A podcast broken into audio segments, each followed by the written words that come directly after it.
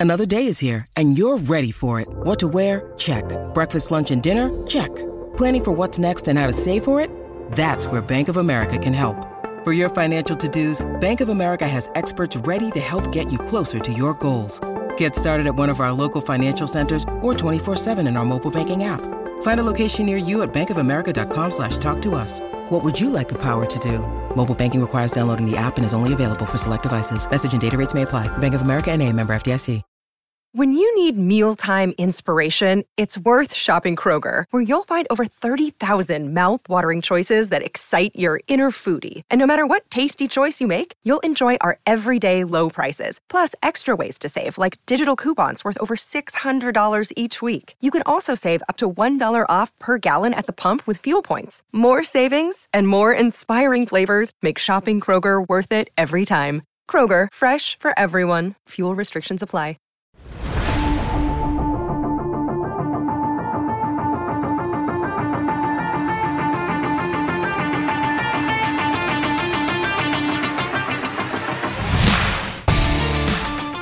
Welcome into the CHGO Blackhawks podcast presented by PointsBet. Use promo code CHGO when you sign up to get two risk-free bets up to $2,000. I'm Jay Zawaski. With me are Greg Boysen and Mario Tirabassi on this audio-only podcast. Thanks everybody for tuning in. We greatly appreciate it. Make sure you're subscribed wherever you get your podcasts, Apple Podcasts, Spotify, Pocket Cast, Stitcher. If it's got podcasts, it's got CHGO Blackhawks. And again, make sure you hit that subscribe button and turn on those notifications so you know when new episodes are out. And of course, as always, follow our YouTube page. You can watch us live when we are live in studio. Tomorrow night, by the way, a little bit of a thing the game against Buffalo. We will be doing a post game show, but it will be remote. So we'll be doing on video from our basements, but we'll be live. So join us for the season finale Blackhawks and Sabres. Fellas, From our mom's basement. yeah. Hey, is that is that frowned upon? my mom's Wi-Fi sucks. I couldn't do it if my life depended on it. yeah, yeah. Well, it's fun to do it. You know, it's my wife's very excited. You're going to be home. You're going to be coming home at midnight. Like, yeah, you know, I'll be home one last time. you I know it's gonna be really nice to not have to like drive at midnight and Oh boy, I- I 57 have- was white knuckle time again yesterday. Oof. I was really? like, just just everyone pass me, okay? I'm sorry, my my Mazda doesn't go 105 miles an hour. Sorry. yeah, it's. I mean, e- even though like you know leaving at that late at night, it's just like traffic's not so bad. Yeah, at least for me, it's not. But it's just like I have a hard time going like right to bed when I get home because I'm like, oh, I'm home. Like I feel I feel like back at like my home base, and it feels nice to be home. And I like want to like sit up and like watch TV and like get something to drink. And it's just like, oh, it's also like one o'clock. Like I need to go to bed. Yeah, that's been an adjustment for sure. Yeah, That- like, so- it- I was laying in bed for a good half hour last night, just scrolling TikTok. Then I dropped my phone on my face. I said, "Okay, I'm adequately tired. It is time for bed." I'm now tired. Yes. It will be nice for the six o'clock game to be done with post game and already be home at Mm-hmm. like 9.30, 9.45. It'll be weird. I won't know what to do with the rest of my evening. It'll be nice. Yeah, it'll be it'll be nice. Yeah, definitely. Well, Mario, uh, I want to start with you for allchgo.com. You wrote a really nice piece yesterday um, talking about how many of the Blackhawks leaders all of a sudden seem to be like kind of like, well, you know, maybe this thing won't be so bad. And you broke it down. But before we get to your piece, I want to play audio from Jonathan Toews. This was yesterday's morning skate. So this is before the game against Vegas. In the morning, Jonathan Toews was asked about the future of the Hawks, and here's what he had to say. you know, like we've seen with other teams, things can turn around pretty quickly. And I think if if a lot of different guys are given the right environment and the right opportunity, and um, you know, take keep taking steps forward, I think uh, things can turn around pretty fast. And it's just it's a fine line uh, these days in in the league. And um, you know, I just think that. Uh, you know, you don't want to make excuses when you look back on a season like this, but there's just uh, so many things that made it feel like we were just working against the grain always. And, um, you know, whether it was the losing streak to start the season and, uh, and goal droughts, uh, just go down the list. Like, there's just things that we need to work out as a group. We needed to go through this for whatever reason. and I think uh, if we all can kind of take those learning opportunities from it and all get better individually, uh, I I see us all improving quite a bit, and I don't think it's fair to put any pressure on us going forward, but. Uh, you know, I definitely think we can come out of this better as individuals and as a team going forward. So there's Jonathan Toews on Wednesday. Patrick Kane and Seth Jones met the media as well and mentioned both of them specifically mentioned mentioned the LA Kings and their air quotes quick turnaround. Jones mm-hmm. mentioned the Ducks, Patrick Kane mentioned the Rangers, and I think that these comments got a lot of people thinking a little bit. And Mario, you wrote it, so I'm going to give you the floor here to sort of uh, give us your spiel on what you thought of the whole thing. Yeah, so I, I think the when Patrick Kane came out and said on I believe it was on Tuesday during after uh, the optional skate, he mentioned the Kings, he mentioned the Rangers, and, and he was talking about how um, you know the rebuild might you can still win during a rebuild. Like you don't have to absolutely you know tank bottom out and be like a 20 win team. Like you can still win some games and, and have some um, some good feelings from from wins while still rebuilding. And he pointed to the Kings and the Rangers, and I think his comments kind of were stomached a little bit better by Blackhawks fans because he also was talking about you know Alex DeBrincat and Dylan Strome and being like, I want to like if those guys are part of this rebuild, I it, it makes it seem like he wants he has more incentive to be like, yeah, I'll I'm I want to stick around for it in Chicago, play with younger guys, and and help the rebuild in that way. And I think fans were like, oh, great, if DeBrincat's in, Kane's in, and maybe things won't be so terrible. But when Seth Jones and Jonathan Toews both spoke uh, at after morning skate before the game against the uh, the Golden Knights, they they said like, yeah, we we I, they both agreed with Kane's sentiment that the rebuild can be quicker. But I think the problem came in with mostly with Seth Jones saying that the Kings and the Ducks rebuilds were quick, but they weren't. And neither, and to Kane's point too, neither were the Rangers. And they weren't like, it wasn't like, oh, they had one bad season they got really lucky in the draft, flipped things around, made the made one or two really good trades, and then boom, they're back in the playoffs this year. Like, no, no, no, no, that's that's not the case whatsoever. Um, I wrote about it in, in, in the article for uh, at allchgo.com, which you can uh, read now. Subscribe if you're not a member already. Um, since for the in the Kings uh, scenario, since winning the cup in 2014, they haven't won a postseason series and have failed to make the, the playoffs in five of the last seven seasons. Uh, their winning percentages in the last three seasons before this year were .433, .457, and .438. So even in the even in the time where you can say like, oh, they have a 500 record because they you know because you have as many um, wins as you have regulation losses, not counting shootout and overtime losses, they still had losing quote unquote records. Um, and with the Ducks, they haven't been back to the postseason since reaching the conference finals in 2017. And the past four so in the past four seasons they've all had below 500 winning percentages as well. 0.488 0.472 0.384 and a 0.469 this season. So they're the ducks being lumped in with like oh yeah their rebuild was quick. It's like they're still not even in the postseason so i don't understand where that comparison came from because the, their rebuild is not over. I think is accelerated because Trevor Zegras has turned into a superstar player and Troy Terry has developed into a player like that. He, you know, Zegras was a first round pick and there's a high, there was a high ceiling for him right out of the gate, and he looks like he's ascending to that really, really, really quickly. Troy Terry was a late round pick, and he developed into a young player that can be uh, a building block for Anaheim. And for the Rangers, uh, they have not been back to the playoffs also since 2017. Even though some of their winning percentages in the last five years have been above 500, they play in a very difficult division and they've missed the postseason uh, in, the, in the last five seasons before getting back to it this year.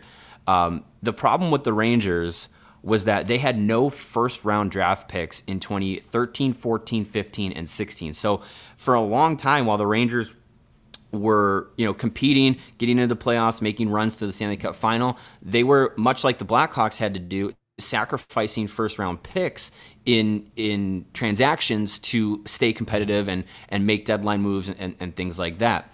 Um, but they've been in the in the lottery in the last five drafts, and that includes having the first overall pick in twenty uh, in 2020, getting Alexis Lafreniere, and then having the second overall pick in 2019, getting Kaapo Kakko. So not only is it drafting in the lottery, but it's literally getting the first or second pick. So their rebuild has been accelerated by getting hitting on top draft picks and getting into and being in the lottery. And the thing that all three of these teams uh, have that is completely different than the Blackhawks is their prospect systems. I went by uh, the Athletic's Corey Pronman. He does his uh, prospect pipeline rankings every year. I went by his rankings. The Kings have the fifth best prospect pipeline. The Rangers have the fourth best, and the Ducks have the tenth best. So these three teams that are quote unquote accelerated in their rebuild, their prospect systems are all top ten in the league. The Blackhawks are 23rd.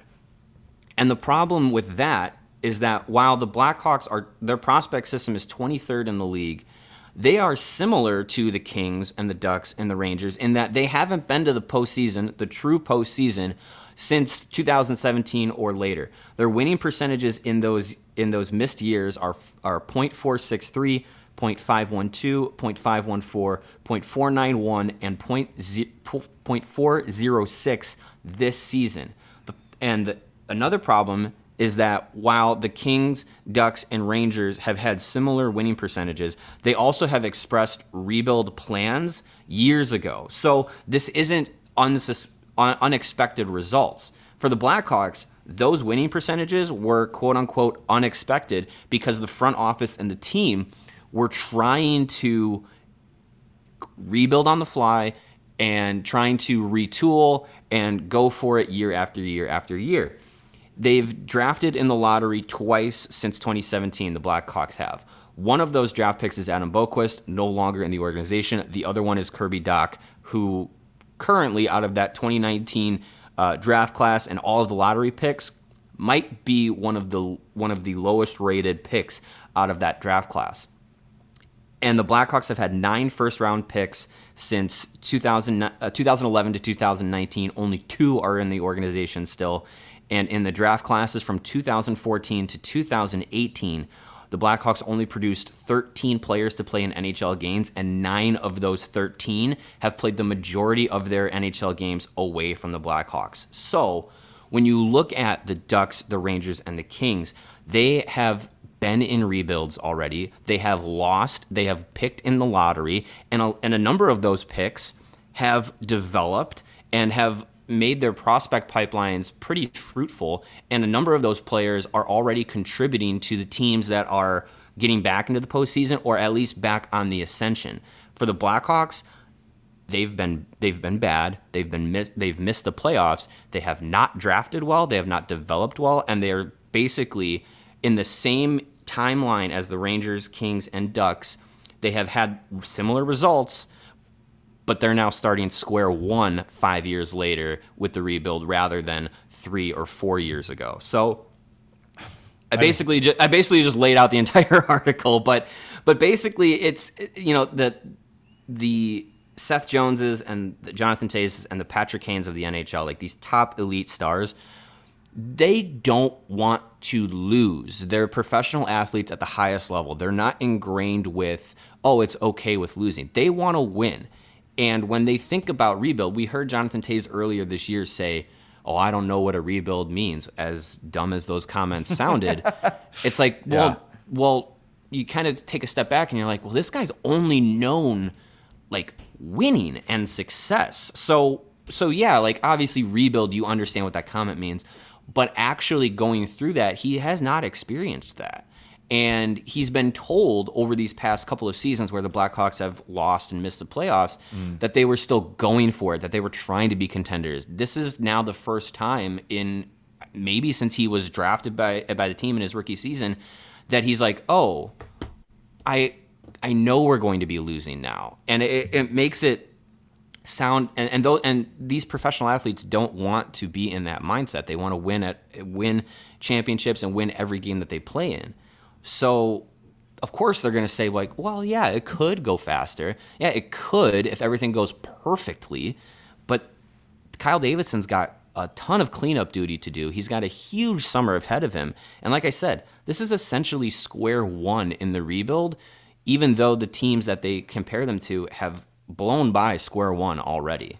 Yeah, th- that's the thing. There's been so many failures in the half-assed development. You know, the Hawks luck into the three pick, take Kirby Dach, and it doesn't really work out, right? And if if Kirby Dach is maybe a step ahead in his development, and Adam Boqvist is still here, things look different. But they gave up so much to get Seth Jones, who we all agree is a good player, a very good player. Happy he's here, all those things. But it cannot be argued that the Hawks gave up too much to get him and paid him probably a million bucks too much. So if if if he if Boqvist is still here, then things sort of seem a little bit different. But as you look at the landscape of where is the next star coming from, and you look at the Kings with Byfield, and you look at Anaheim with Zegras and Terry, and you see where their next stars are coming from. If Lukas Reichel isn't a star, I guess it's coming from the next time the Hawks get a really good first round pick, and we don't even know when that's going to be. You know, so it's because the first round picks that they've sort of uh, gained back via trade, like Minnesota, if if they go to the cup, if they go to the conference final, and the picks they got from Tampa, those are going to be lower first round picks. Of course, they can be traded up. That's a fact, right? That can happen. But as we know it right now, there aren't really any great first round picks in their future unless they get really, really lucky in the draft lottery. And who knows, you know what I mean? That's not something to bank on. So it's very different because there is not that obvious next superstar in the pipeline. And they have a lot of defensive depth in terms of prospects, but they don't have any high end defensive depth. You're looking at, they've got eight options that could be number four or number five. That's not going to get you from rebuild to playoffs. It's just not. Those are complementary guys down the road, not difference makers. Yeah, as Mario pointed out, the difference between and I get why these veterans want to say things like that. Maybe they just need to hear it so they feel better about it. Maybe they're trying to make fans feel better about it, but you can't compare the Blackhawks right now to where the Kings were 2 years ago or the Ducks were. Look at the Rangers. I mean, the the, the, the Ducks. They've three straight years picking in the top five, in the top ten, including third overall this past year. Hawks aren't haven't had any of those picks. The only one they had, Kirby Dach. The Kings, three straight years in the top 10, including the second overall and fifth overall. The Rangers have had nine first round picks in the last five drafts, including first and second overall, and a total of five in the top 10.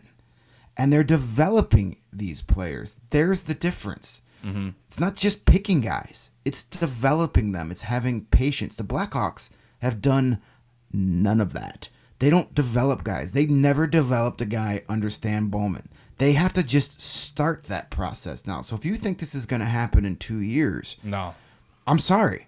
You're out of your goddamn mind. Yeah. It's not happening. There's no- It's not going to happen. Yeah, I'll- the I'll- Rangers, you can talk about the Rangers, but it- it- look at all, in addition to all those first round draft picks they've had the last handful of years, they developed a star goalie. They have one of the best goalies in the league in Igor in Igor Shesterkin.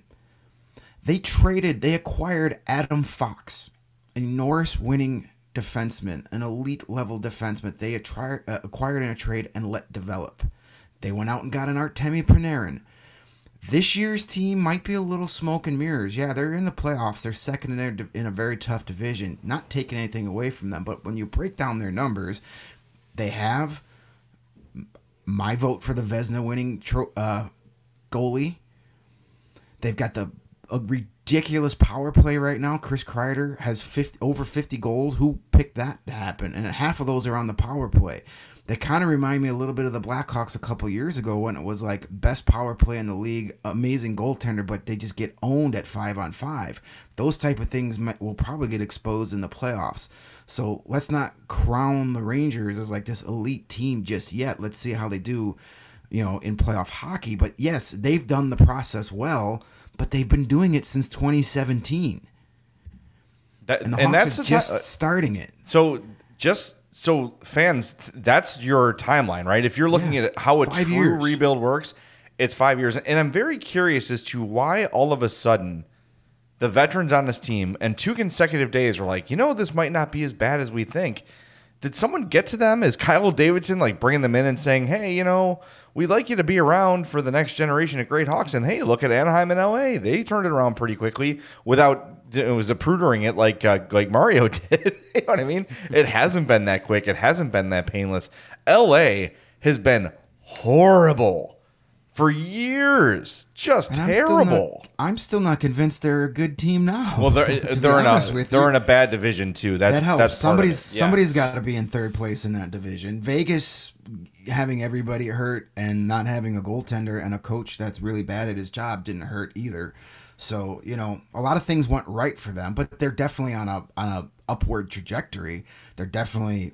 I'd much rather have the Kings than the Blackhawks roster right now, no doubt. But yeah, it, it like this is a five year process.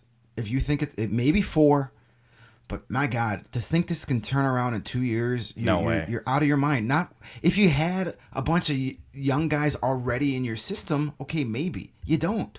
You don't have anybody. You got Lukas Reichel, who could be a very good player. I don't see superstar in Lukas Reichel. I don't No, I agree. he could be a very good NHL player, maybe an All Star once or twice, but not. He's not a Hart Trophy winner. He's not a, a franchise altering talent. Very good player. Happy to have him. Not a superstar. As you mentioned, defensively, you got a bunch of second and third pairing defensemen if they reach their ceilings. You don't have an Adam Fox coming. You don't have a Jamie Drysdale in your system. You don't have these guys. You need to still get those guys. You don't have a goaltender.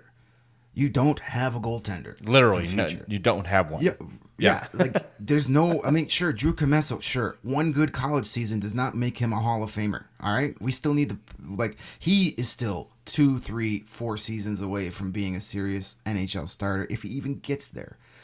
So to, to look at what the prospect pool is at this point and think that they're kind of close, give me whatever you're smoking because that's some good stuff. Because you're out of your mind. You're crazy. It's time to swallow some cold hard facts. And if Jonathan Toews and Seth Jones and Patrick Kane are being told to like say, hey, we kind of want to sell tickets next year, don't be doom and gloom, fine.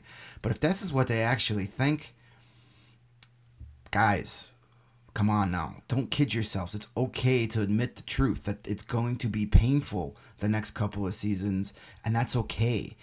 That's okay. The Kings, the, the Rangers didn't get all those top five, top two picks for going out and, you know, being positive. They went out and they stunk. They had a little luck with the lottery a couple times, but they stunk. And, you know, yeah, the number one pick came in a year where they technically made the playoffs and lost in the bubble, but whatever. It still, it happened, and there they are. You're going to need a lot of luck to Well, make these things work. And they did it with with with Kopitar and Doughty and Quick and and and a lot of those guys still on the team. Well, and that's you another know? thing with the Kings. Kopitar has had a Kopitar has had a, a he, he's not had the drop off of Jonathan Toews have had. That doesn't hurt. Right. You know, Kopitar's been hand over fist much better player than Jonathan Toews has the last four seasons when Toews has played. Um, you know, he's still playing at a high level. Jonathan Quick has had a resurgence this year. Nobody expected. I think everybody thought this was the year Cal Petersen finally cements himself as the starter, and now all of a sudden Jonathan Quick looks like it's 2014 again. Yes, he did. That did, didn't hurt. yeah. So you got to have a lot of luck. You got to have a lot of things go your way, and the Blackhawks have had nothing go their way when it comes to drafts and development as over the past ten years. So Kyle Davidson is starting. You say this is square one. I think he's not even at square one yet. ground zero. He's he's he's underground right now. He's got to dig himself from under the ground. He's once he I think this summer gets him to ground zero and then he can move forward. He's got to erase a lot of crap that happened over the past decade. He's got to just gut this thing out and start over. This summer isn't even getting to ground zero or square one, whatever you want to call it. This season is burying himself from under the wreckage of the Stan Bowman era. He is under the debris and lots of it. There is a lot of crap that he's got to get rid of that he had nothing to do with, and it starts Saturday morning.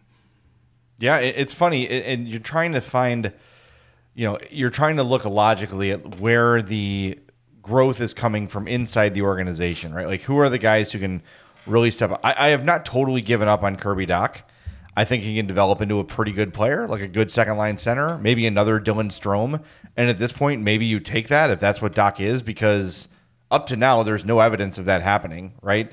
There's been flashes, there's been moments, but there hasn't been any sort of consistency in his game at all, either production wise or performance wise. Uh, you already mentioned Reichel defensively. Maybe you see Ian Mitchell as a top three if he maxes out.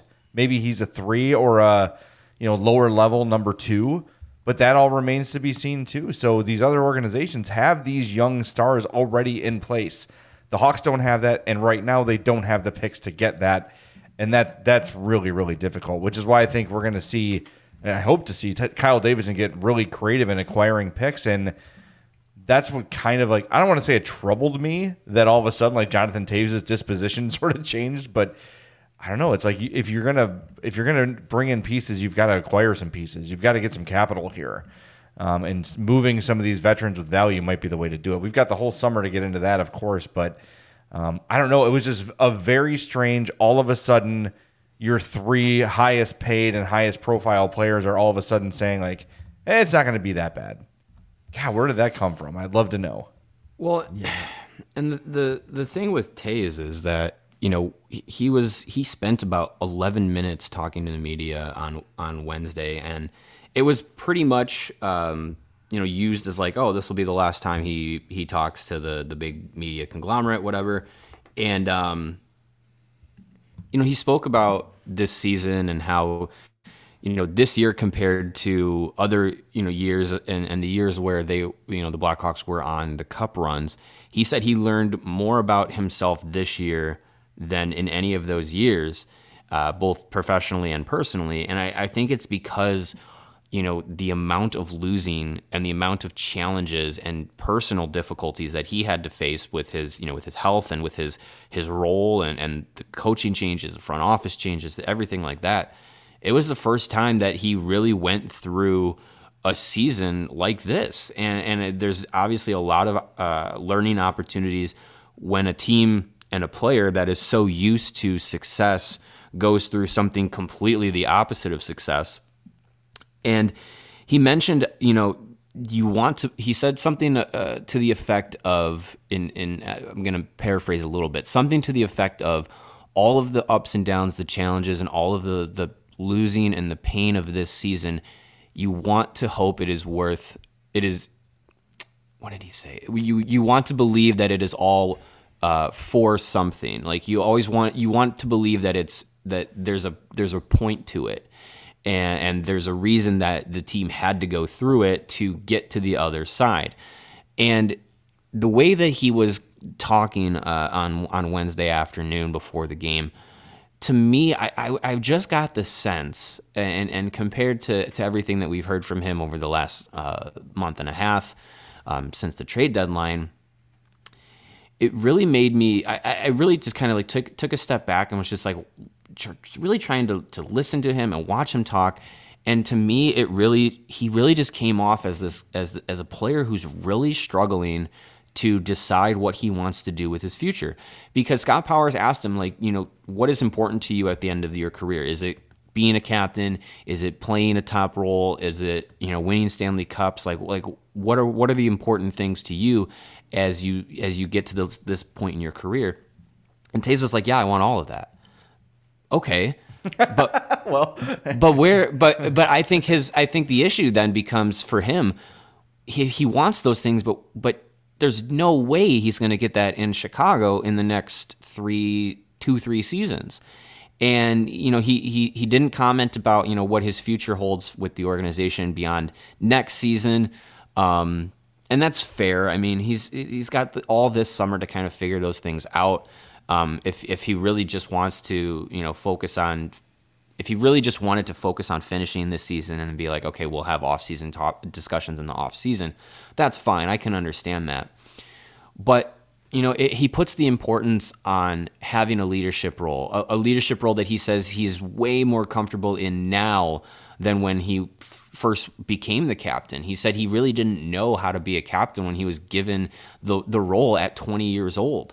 Um, but now, you know, he's able to be comfortable in in the pressures that come with it, and he's more comfortable not putting pressure on himself that he used to do. So if he still wants to have a leadership role, obviously he if he's with the Blackhawks, he's the captain of the team. I, I don't think there's any Right. a- any scenario where we see the Blackhawks if Jonathan Toews has some sort of extension signed in the next in in, in this offseason or or next year.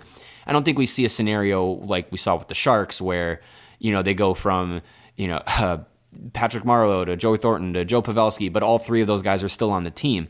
I don't think we see a scenario like that with the Blackhawks. It's going to be Jonathan Toews as long as he's on this team, um, and he wants to have a top role. Well, the Blackhawks, I really, you know, he's he's making top player money, but he's not a top player anymore. So you can't really just force him into the top six because he's a ten million dollar player. If he signs an extension, it's obviously going to be for a major pay cut, and I think it has to come with kind of a responsibilities cut too, because you have to make room for Lukas Reichel. You have to, you know, if you're going to shoehorn Kirby Dach into being a center, you have to kind of make room for him. We don't know what Dylan Strome's future with the Blackhawks is, but if he's on the Blackhawks, obviously uh, alongside um, Alex DeBrincat and Patrick Kane, that's where he's had the most success. So you kind of look at it and you're like, you know, if if Toews wants to come back, be the captain, and be a part of the rebuild, and see the other side of it, and make this season's challenges and next season's challenges all worth something in the next four or five years when they potentially could be contending again, he's going to have to swallow a lot of pride and, and just be like, okay, I guess I'm the third line center and I just play on the penalty kill and I no longer am a, I'm no longer going to play 18 to 20 minutes a night and be on the power play and, and, and do everything. I think he's, I think he really sounded like a player who's grappling with all these things that he still wants to do, but I don't know if the Blackhawks have that all of those can offer him all of those things. So he's really grap. I think he's really just personally grappling with that, and we're going to see how it plays out in, the, in this offseason and into next year. he definitely acknowledged i think you're right on that and, and it, it is something he's struggling with and, and you know the thing that we love the most about Toews is his competitiveness and for a guy like that to just sort of give it up for the better of the team is is tough and it is an adjustment but you heard him sort of talking about how his captaincy has changed over the years and the way he approaches his captaincy he's going to have to have that same sort of an approach you know approaching his uh, uh, on ice game you know, it's not just going to be like, well, I, I, can't take things so so hard. I can't get so down after losses because losses are going to become the norm here. And that was what he, we sort of talked about that a couple weeks ago, where he was saying, I need to know from Kyle Davidson how to lead. How am I? How do how do I be a captain for a losing team? That's something he's never had to do before. And I think a lot of people, when reading the quotes, heard it as another Jonathan Jonathan Toews bitch session, but it wasn't that. It was him saying genuinely, like I just need to know what they want from me, right? Because the way I've always led was I was the guy who hated losing the most. I was the guy who played the hardest. I was the guy yada yada yada. If that's not what's going to be the right thing for this team, I need to know what is. And I don't know, like we've always in the past we've praised Toews for being the thoughtful guy he is, right? He's not just some robotic hockey player. And yeah, there have been some things this year that have annoyed not just us, but a lot of people. But I think it is truly just him working through all of this. You're asking a guy to completely change his personality on the ice, and that's really difficult. On top of the coping with, I'm just not the guy I used to be. I'm not the guy who can split, you know, three Avalanche uh, defenders and score a sweet highlight reel goal anymore. I'm just not that guy. I'm just not that effective anymore. And coping with that personally is probably difficult for him as well. So he has been through the last two years, at least. Toews has been through a ton. And it's kind of like taking the 20,000 foot view of this season. You can sort of see, like, okay, you know, in context, you could see why Toews probably had such a tough time um, saying the right things and and and doing the right things. And he, look, he still played hard. I still, when I saw him out on the ice, for the most part, he was doing the right things. But you can see that internal struggle with him. And I think if you were to ask him today, honestly, like over a beer or over some uh, vegan cheese or something, is that what do you want to do? He might not know yet. He truly might need a week or two or a month or whatever to kind of reflect and say, I love it here. Everything I've accomplished is here. You know, I've built a life here. Do I want to be here and be part of this rebuild and help see it through? Or do I want to go try to get one more cup in a, in a reduced role? and and I don't think he truly knows the answer to that question yet. Well, and think about you know Toews and Kane and Seth Jones. Like these are all guys that um, you know, Toews and Kane have only known you know Stanley Cups, winning, love from the city of Chicago, being you know modern day legends of, of the club, and and Seth Jones came to Chicago expecting you know to to compete this year and expecting to be like hey this is a, a uh, this is a team that is going to you know this summer they or this this past summer in his eyes it was like wow they're to really go for it. This is a place where I can I can go to compete and play with top level players play with Patrick Kane and Jonathan Toews and and Marc Andre Fleury and, and these top players. And all of these guys are now having to come to grips with like well, the seems like the plan has completely flipped on its head. And I think about you know Seth Jones being like, well, maybe it's quicker than it than that it can be quicker than a lot of people think because he's now looking at the next eight years of his contract, and yes, he's going to get a very handsome pay raise, but I you know I think he made he made the decision to come to Chicago because he th- probably thought, hey, this team is maybe just a me away from being a, a real contender and then he comes here and they just suck right away. And it's just like, and he's probably thinking, I just left this shit from Columbus, and now I got to do now I got to do this again in Chicago. So, you know, he's probably also like like Toews and like Kane grappling with the idea of like, man, this rebuild eh, was not on my list of things I, I wanted to be a part of when I came to the came to the Blackhawks and signed an extension. And you know, he, he's these guys, yeah, I'm sure that they, in the back of their minds, they are realistic that, hey, this is probably not going to be that quick, but they really want to believe that it can be. And I think that's just the competitive nature of those guys and probably just a little bit of naivety to be like, uh, is, is it really going to be that bad for this long? Uh, okay. You know, kind of gritting their teeth and, and, and having to kind of come to grips to it. So, I, I, don't fault them for trying to believe and have optimism that hey, it might not be so bad for so long. Um, but I can I can understand the internal like struggle that they have to deal with of being like, man, I'm gonna be if I'm gonna be here, it's gonna suck, and it's probably gonna suck for a while, and you kind of have to cherry pick and be like, hey, uh, we got to find the good things about this because it's you know it's it's gonna be a lot of bad and if you can really enjoy the little good things, that'll help in in the long process. Yeah, and I think em- embracing the struggle doesn't necessarily mean you're not a competitor anymore. We can get into that in a little bit here, but we're way behind on our uh, ad read. So I want to remind everybody that the best way to support CHGO is to download that PointsBet app. And when you do, use the code CHGO when you sign up. If you do that right now, you'll get two risk free bets up to $2,000. But that's not it. If you make a $50 or more first time deposit, you'll receive a free CHGO membership that unlocks all of our great web content like Mario's piece on the Blackhawks future. And you'll even get a free shirt of your choice from the CHGO locker. That's two G's, as the kids say, in free bets, a free CHGO membership, and a free t shirt from the CHGO locker, all for making a $50 or more first time deposit at PointsBet. If you have any questions on this, you can email pointsbet at allchgo.com and we'll help you out. PointsBet is your home for live in play betting, and it just got even better. Introducing their new feature, Live NBA Same Game Parlay. Combine your favorite bets anytime during the game. Watch live, parlay live, and boost live with PointsBet. And remember, you can sign up start to finish with online sign up in Illinois right now. So, what are you waiting for? Once the game starts, don't just bet. Live your bet life with PointsBet. Gambling problem? Call 1 800 522 4700. And if you want to support not only us at CHGO, but support yourself with some uh, some immune health, some gut health, get yourself some athletic greens. Uh, they have an AG1 product that is uh, just just been doing wonders for myself. Um, my gut health feels better. I feel more naturally energized. Uh, just one scoop of that AG1, you're absorbing 75 high quality vitamins, minerals, whole food sourced superfoods, probiotics, and adaptogens to help you start your day right. And it's good for if you have different dietary restrictions or lifestyle diets, whether it's gluten free, dairy free, vegan, keto, paleo, whatever it is, you're good to go. It's a small, uh, easy step to uh, incorporate into your life, no matter how busy you might be. Right now, it's time to reclaim your health and arm your immune system with convenient daily nutrition. Just one scoop of AG1 in a cup of water every day. That's all you need to do. No need for a million different pills and supplements to look out for your health.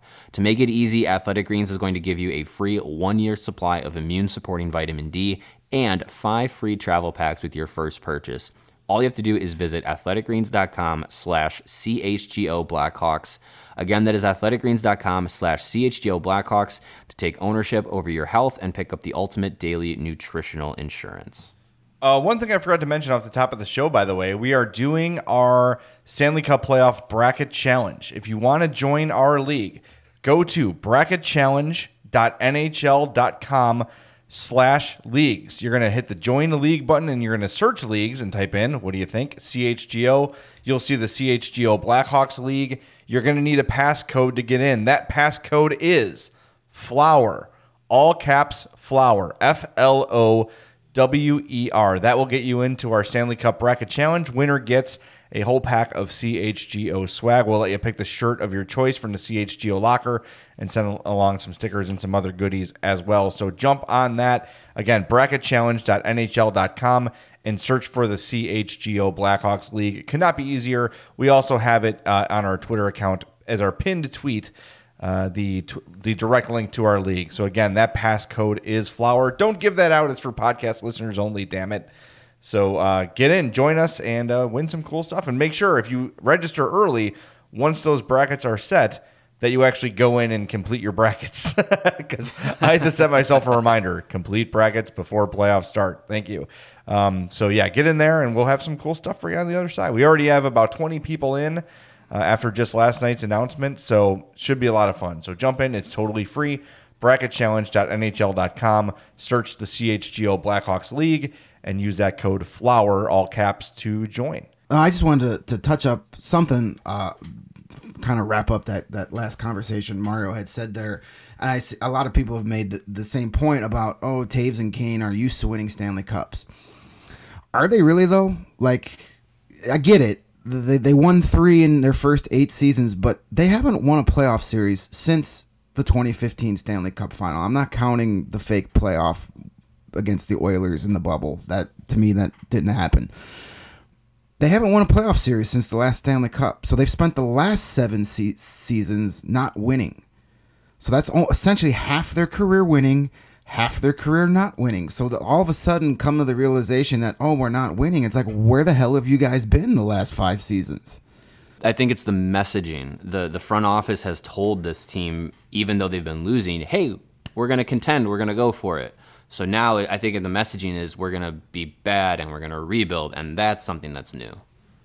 Right, I, I, guess so. But even with the front office telling you you guys are going to win, what do you well, pay attention? You're not winning, and if the front office is saying, "Hey, you guys are going to be our leaders to help us win," and you're not winning, mm, maybe you're part of the problem. Like I don't know what to say. Like I I, I, I understand that mentality of hey, they're used to winning, they're used to being told to winning, but there's also the well are you paying attention to what's going on around you? The front office could be telling you one thing, but you still got to produce on the ice. And this team flat out hasn't been doing that. So the whole like, oh, we're to be bad and I don't know if I like it. You've been bad. You've been bad for the last handful of seasons. So like I don't know, some of that stuff just annoys me where it's like, you know, I, I, I understand these are super competitive guys. They hate losing. I'm all for it. That's what you want.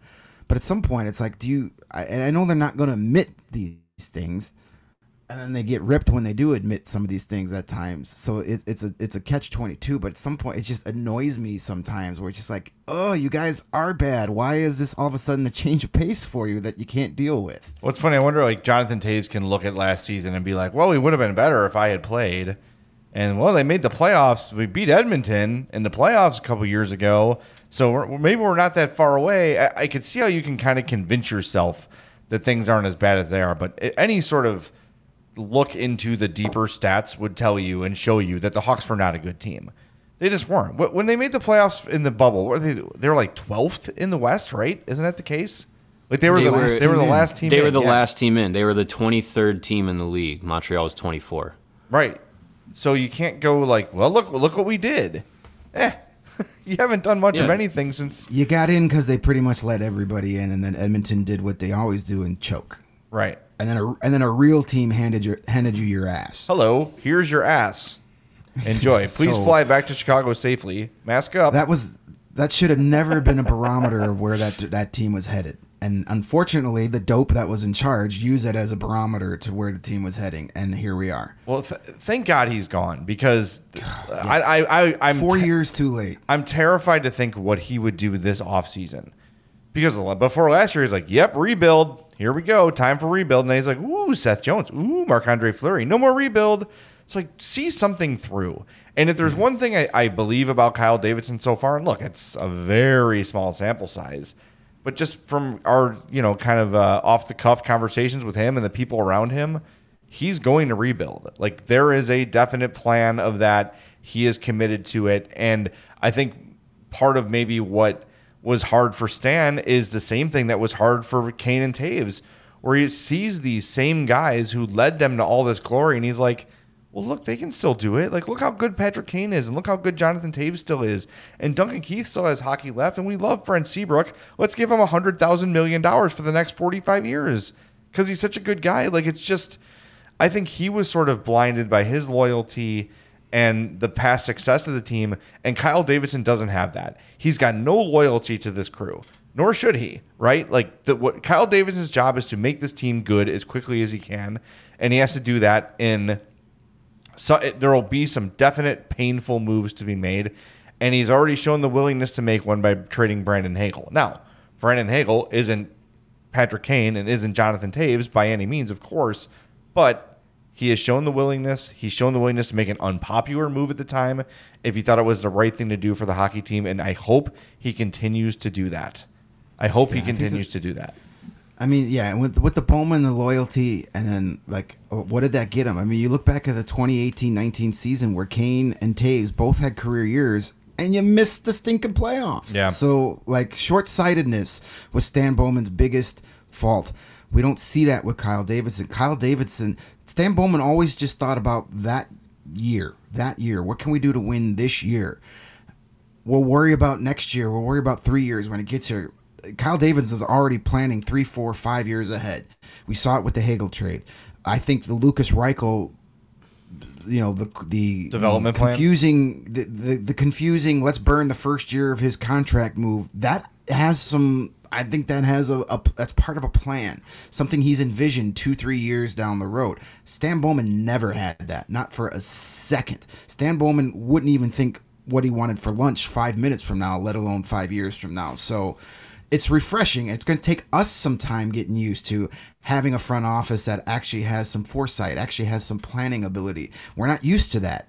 It's going to take some time, and I think it's going to make a lot of fans say, "What the hell is going on here?" And it's like, just let it play out.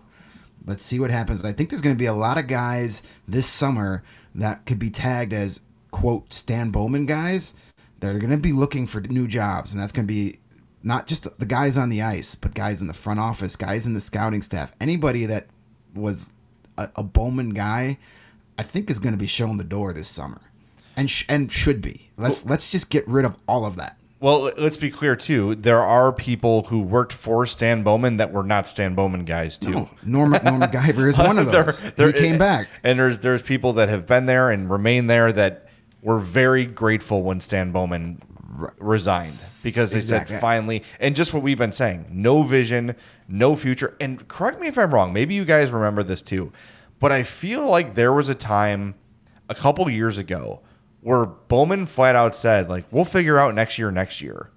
like something along the lines of we'll figure out the future in the future however long down the road it was. Like oh these things have a way of working themselves out like when he signed a bad contract or whatever. Yeah the way you do it is you have to give a good prospect and eat a crap ton of money and screw yourself cap wise that is not a plan.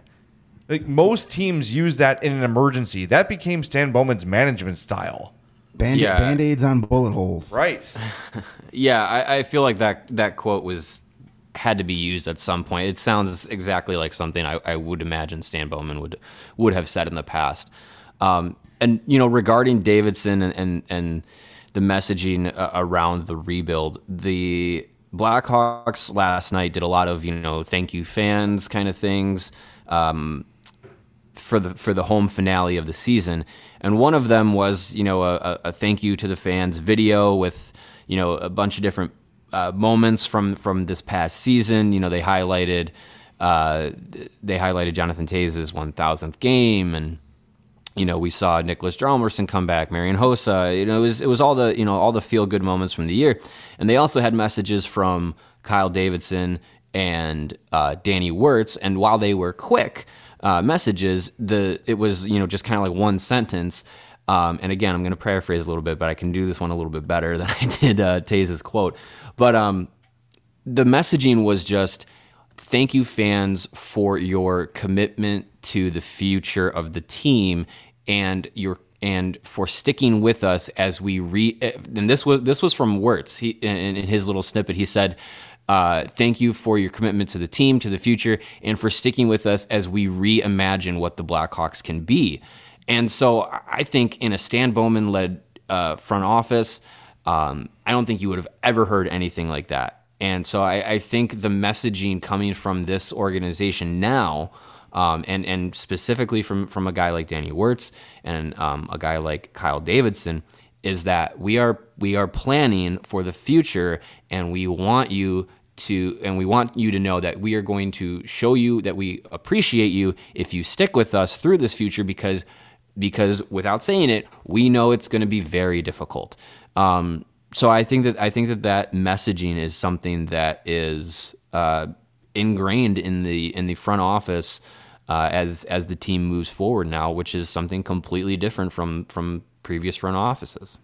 Yeah, this team definitely needs reimaging. It needs a whole new identity. Um, the way the Stan Bowman era ended, not not even talking about how bad it's been on the ice, but with all the scandal and all that stuff, this is a franchise that needs a new identity. So that's that's the right message to have. And and Kyle Davidson is going to be betting on himself the next few years here, and we got to put the faith that he's going to make the correct plays. And if you want to make the correct play on your PointsBet app, Ooh. we've got our play of the week.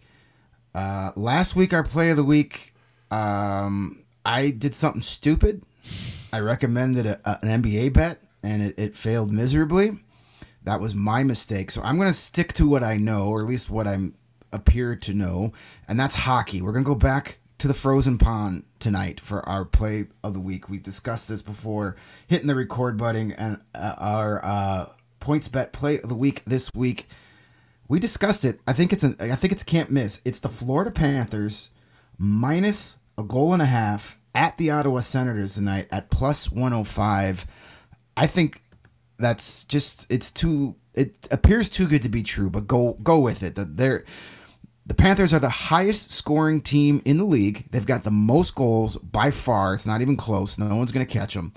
They're at the Senators, bad team, starting a bad goalie in Filip Gustavsson, who has a 889, uh, 893 save percentage and a 3.52 goals against average, going against the highest scoring team in the league, who appears not to be resting anybody. They're going with their full lineup. Spencer Knight is in goal for the Panthers tonight. A two goal win in Ottawa for the highest scoring team in the league seems like that's almost a sure thing as you're going to get. So that is our points bet play of the week. That's the Panthers minus a goal and a half at the Senators at plus 105 odds. Hey guys, we got uh, breaking news here. Uh oh. Uh, according to Emily Kaplan of ESPN, the Blackhawks are hiring Jeff Greenberg as associate GM. Whoa. Kyle, Dav- Kyle Davidson says to ESPN, I think he can help push us into the area a lot of other sports are in right now that hockey isn't necessarily at the level, in my opinion. Um, that's kind of a vague statement, but that's uh, that's coming from uh, Emily Kaplan of ESPN. This was just nine minutes ago. That's Fascinating. the, that's the Cubs guy, right? That is Yes. the Cubs Cubs The guy- uh, the- former Cubs front office member. Yep. That's the guy we were all like, why the hell are they interviewing him? Well, now we know, and I think he's an analytical mind. Yes, and he that's is. An, that is an approach, and and that was kind of the thing. All the guys they were interviewing were kind of like more the analytic side. So I think they were picking brains. Um, you know, I I, I kind of like the move. Gets a different set of eyes in here. That's not a hockey guy per se. As long as he's not, you know, I, I would have thought if making him the GM would have been the wrong move, but putting him in there because analytics can be applied to anything. You know, it's numbers. You crunch numbers, you figure out what's good, what's bad, and if they're gonna rely, I don't think they're gonna rely on that, but it's always good to have that guy in the room because uh, it's it's valuable. I don't think you should build your team. You know, I don't think the Hawks need to go Billy Beane style and and just completely rely on stats, advanced stats. But it's it that I, I like that move. He is a um, I, boy. I had to talk back when they were interviewing um, him as a candidate for GM. I reached out to a, a, source that has a good connection with with him, and he is a hockey person. He's a fan of hockey. I know he he played at some level. I think he played into college. He played in um, college. That yeah, was, I, I, was told that. Yeah. Yeah. So he's not like what is a hockey puck. like he comes right. in with some knowledge of what the game is supposed to look like. And I like this move a lot, and, and we will get the rest of the week. We're going to get into it a lot because we're running up against our time here. Um, but it's exciting to be bringing in. This is not something that Stan Bowman would have ever think thought of doing. Bring in someone from a sport that is highly evolved in terms of advanced statistics and advanced development methods. And look, like the Cubs have flat out like when it when Theo Epstein was there, and I know a little bit with Jed Hoyer too. Like they're flat out inventing ways to help their players develop systems and uh, you know video anal- video analysis and things like that. So bringing in a mind from an outside sport, especially a guy who knows the game a little bit, this to me is very exciting, and, and it, I think it's good that um, you know, he's not the, the flat out GM. I think this is an assistant to Kyle Davidson makes a ton of sense. So here here's the full quote from Davidson from uh, from this is from ESPN's Emily Kaplan. This is uh, Kyle Davidson speaking. It's the direction I always wanted to go to bring in that outside influence and expertise we don't have in house and someone that can bring the unique perspective of how a front office can be run. I'm excited to get his influence into our group. I think he can help push us into the into the area a lot of other sports are in right now, streamlining, modernizing and adding sophistication to the decision-making process that hockey isn't necessarily at the level of in my opinion. Uh, so it appears Greenberg is going to be kind of uh, like you guys said, kind of in the analytics department, but literally analytics department. It says he will be tasked with building out new computer and app based systems, which will streamline information for the organization, a journey he had a front row seat to with the Cubs. So, yeah, I mean, that's, that's, yeah, I, I think. Uh, that is someone that they obviously had the opportunity to to pick his brain in the in the GM search. Um, you know, someone that I think the Blackhawks front office uh, connections to the Cubs front office uh, probably helped that decision making as well. With uh, Jaime Faulkner's husband also working for the Cubs. Um, yeah, I, I, I think bringing in somebody who is uh, you know has a different fr- from from outside of, of the sport to have a different take uh, and a different um, approach to things like this is is good. Someone who's uh, young and can and come in with fresh ideas, I think, is a good thing. Um, and yeah, I, I, really can't uh, can't knock the Blackhawks for making a move like this. So uh, again, you know, this is this is kind of a a period where the Blackhawks can they have a lot of uh, space to kind of experiment and, and see what new things can can work. And uh, I think bringing in Greenberg is a is an interesting idea, and, and we'll see how it goes. This is the sort of thing where if you're, you know, with a hard salary cap, you're limited in what you can do player wise there is no limit to uh, analysts and uh, assistants and people with different eyes on things uh, to, to make your organization better and stronger. And, and, you know, look if you're if you're a if you're hiring in any department, right? Let's say you're the leader of a of a department of your company. As the leader, you want to hire people that fill in your gaps right? Like, okay, I'm good at this, but I'm not great at this, so I want to hire someone who is and can. And then when it's the four of us, or the five of us, or the ten of us, or whatever it is, hopefully you've you've built a team with no gaps in it, and and bringing in an anal, an analytics guy and someone who's capable of building literal programs to help with the development of players and the development of their own analytics and these things like uh, what the, the Red Sox when Theo had it was called Carmine and I can't remember what they called it when it moved to Chicago, but it's proprietary. Like they own it. They no one can use it. Like it's copywritten. It's all those sort of things. And you know, now the Hawks have someone who can theoretically do something very similar in Jeff Greenberg, and to me, that's very exciting. I, I love it. I, there, there's, there's to me, there's no negative here. Yeah, no, I don't. I don't see the bad part. I'll, I'll, I'll spit this thought out real quick because I know we're up against the clock here. But like this again shows a difference between like Davidson and Bowman, where Davidson's like, I'm gonna build a team. I'm gonna surround myself with smart people and and use their input. This is a group effort. Where Bowman was kind of like, I'm ruled an iron fist. Everything goes through me. And how well did that work out? So it's it's nice to, to have a guy say, "Hey, I feel I'm very smart, but what's wrong with bringing in a whole bunch more smart people and have a really smart team attacking this and get different opinions and different methods? And I know developing baseball players and, and, and hockey players are apples and oranges, but you can't argue with the success that the Cubs had during that Theo Epstein run of developing their young players and winning that World Series with a lot of their own homegrown drafted talent. And we've been screaming for this. I mean, we just talked about it the whole first half of the show. You got to start building from within. You're not going to find your championship team on the free agency market in trades. And I think this is a step towards that. Kyle Davidson knows this now it's up to him to get the right pieces in there to make it happen. So, a couple other notes from Emily Kaplan's piece before we wrap up here. Uh, Davidson said the Blackhawks will fill out the rest of their hockey operations staff in the coming weeks. So, there are more moves coming. He also warned that components that Greenberg wants to build will, quote, take some time and are not created overnight. Um, quote, we're just embarking on the first stages of the rebuild. I'm excited, and I'm excited about this hire because now we have the cornerstone that will buoy the on ice product. That's Kyle Davidson. And then here at the end uh, from Kaplan, though Greenberg worked his entire professional career in baseball, he said he always considered himself, quote, a hockey guy at heart.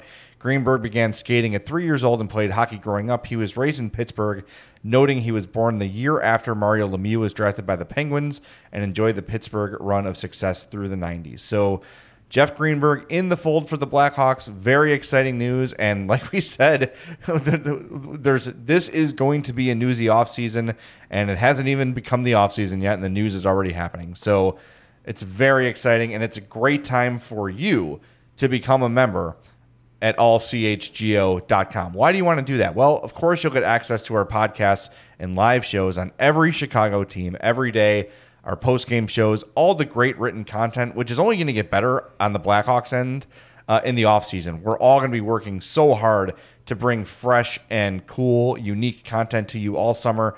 You get apps, access to all the dope merch from our CHGO locker. And when you become a member, you get a free shirt and you'll have access to our members only Discord, the CHGO Lounge. So become a member at allchgo.com today. We greatly appreciate that. And one final reminder before we wrap up make sure you join our NHL Playoff Bracket Challenge bracketchallenge.nhl.com. Search for the CHGO Blackhawks League. When you find it, use the code FLOWER, all caps F L O W E R, to join our league. The winner gets uh, some sweet CHGO merch uh, when the Stanley Cup is finally hoisted. So, wow, some breaking news at the end of the show. Very, very fun.